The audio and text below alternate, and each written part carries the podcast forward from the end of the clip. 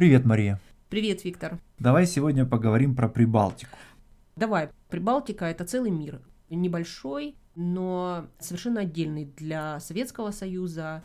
И он состоит из трех частей таких они очень часто упоминаются вместе, потому что mm эти три республики mm очень многое делают если не вместе, то одновременно. Да, и они, безусловно, воспринимались вот как особая группа, да, вот Эстония, Латвия и Литва в самом Советском Союзе, да, потому что они, можно сказать, были какой-то внутренней заграницей, да.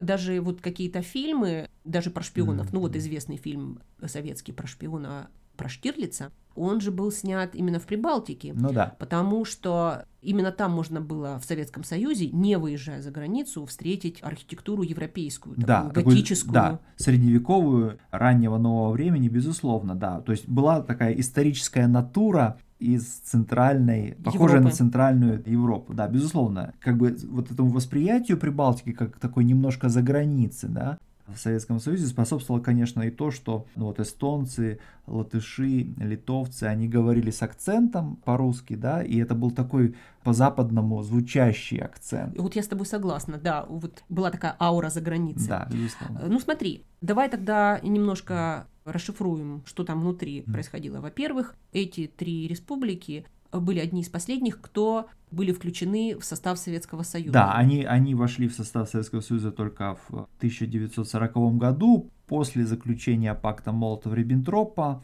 между Советским Союзом и Германией о разделе сфер влияния. И вот Прибалтика по этому пакту оказалась в советской зоне влияния, и, собственно, в результате вот эти три независимых до того времени государства превратились в советские республики. И вот эта государственность, да, между двумя мировыми войнами, да. оказалась очень важной для них, поскольку вокруг этой идеи государственности, вокруг памяти об этой да. государственности, они объединились, каждый в рамках своей mm республики, в 89 году. Они были последними, кто вошли в состав, mm одними из последних, да. кто вошли в состав э, Советского Союза, но они же были и первыми, кто поднял вопрос о том, чтобы выйти из состава Советского да. Союза, и сделали это своим способом, да, угу. но вот эта память о том, что у них уже были государства, да. в отличие, например, от Украины, у них были государства, признанные Советским Союзом. Да, действительно, после революции гражданской войны советское правительство заключило договора. Договоры. С, договоры, да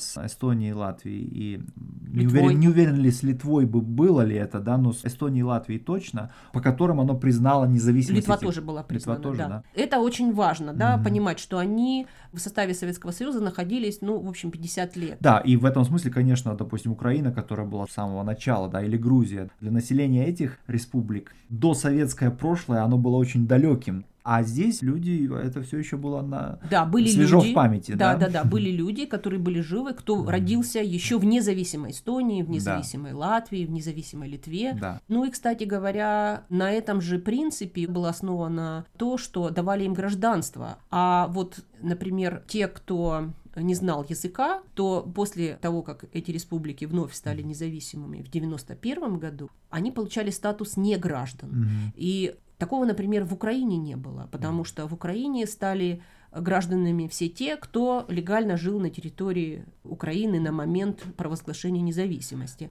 А вот в этих республиках это гражданство нужно было заработать. Это, кстати говоря, было не очень сложно. Для этого нужно было пойти на курсы языка, сдать mm-hmm. очень простой экзамен, познакомиться с тем, что являлось официальным дискурсом, нарративом mm-hmm. по истории и культуре, и гражданство было получить mm-hmm. легко, если ты никак не был связан с независимыми государствами. Но при этом надо было сделать небольшое усилие, Усилие. что эмоционально, конечно, некоторых возмущало. Да, ну здесь, конечно, стоит отметить, что вот в двух из этих трех республик, в Эстонии и в Латвии, и до сих пор очень такое существенное русское, русскоязычное население, да, составляющее примерно треть населения от всей страны. Во времена Российской империи здесь тоже очень большая группа населения была, которая называлась Балтийские немцы. То есть это тоже непростой регион в этом смысле. Да. И на самом деле такие города, как Рига, столица Латвии, и Таллин, столица Эстонии, они-то на самом-то деле были немецкими городами исторически, ну или, по крайней мере, такими сильно германизированными. Да. да? Но в то время как, например, в Вильне, mm. это старое название Вильнюса, столицы, столицы Литвы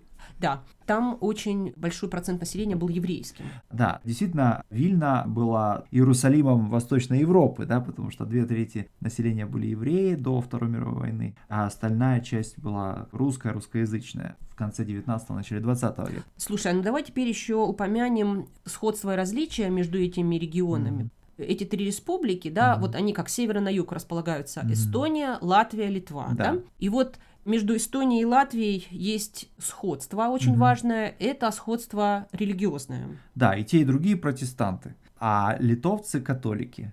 А вот если, например, с точки зрения языка, то э, тогда опять можно сказать, что есть другое сходство угу. между латышами и литовцами. Потому что они относятся к так называемой балтийской группе языков. Да. А эстонцы, они отличаются, да. У них родственниками такими, может быть, немножко дальними являются финны да, то есть эстонский язык и финский, они относятся к одной группе. Да. Вот. Я знаю, что эстонцы в состоянии понимать финский язык. То есть есть вот в этом регионе сходство различия, но вот они действительно и выходили из состава Советского Союза вместе, в каком-то смысле являлись триггером. Да, и вот если говорить о том моменте, когда распадался Советский Союз, и эти республики выходили из него, здесь, наверное, стоит отметить песенную или поющую революцию, да, да, а. они построились цепью от одной столицы ко второй, к третьей, от mm. Таллина к Риге, Риге и Вильнюсу. Mm. Была живая цепь людей. Из двух миллионов человек. Да, они взялись за руки да. и пели. Да, это было в августе 1989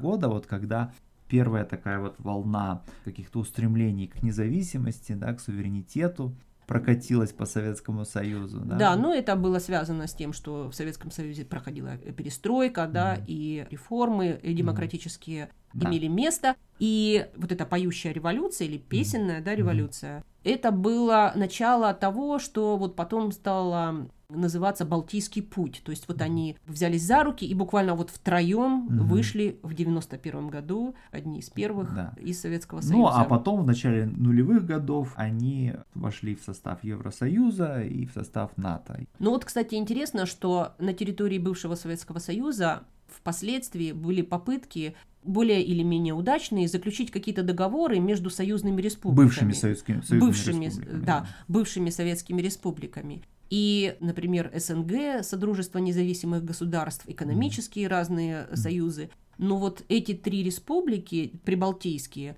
они не участвовали ни в каких из этих договоров. Они повернулись на Запад и прямиком туда пошли. Да, ну хорошо. Ну пока. Пока.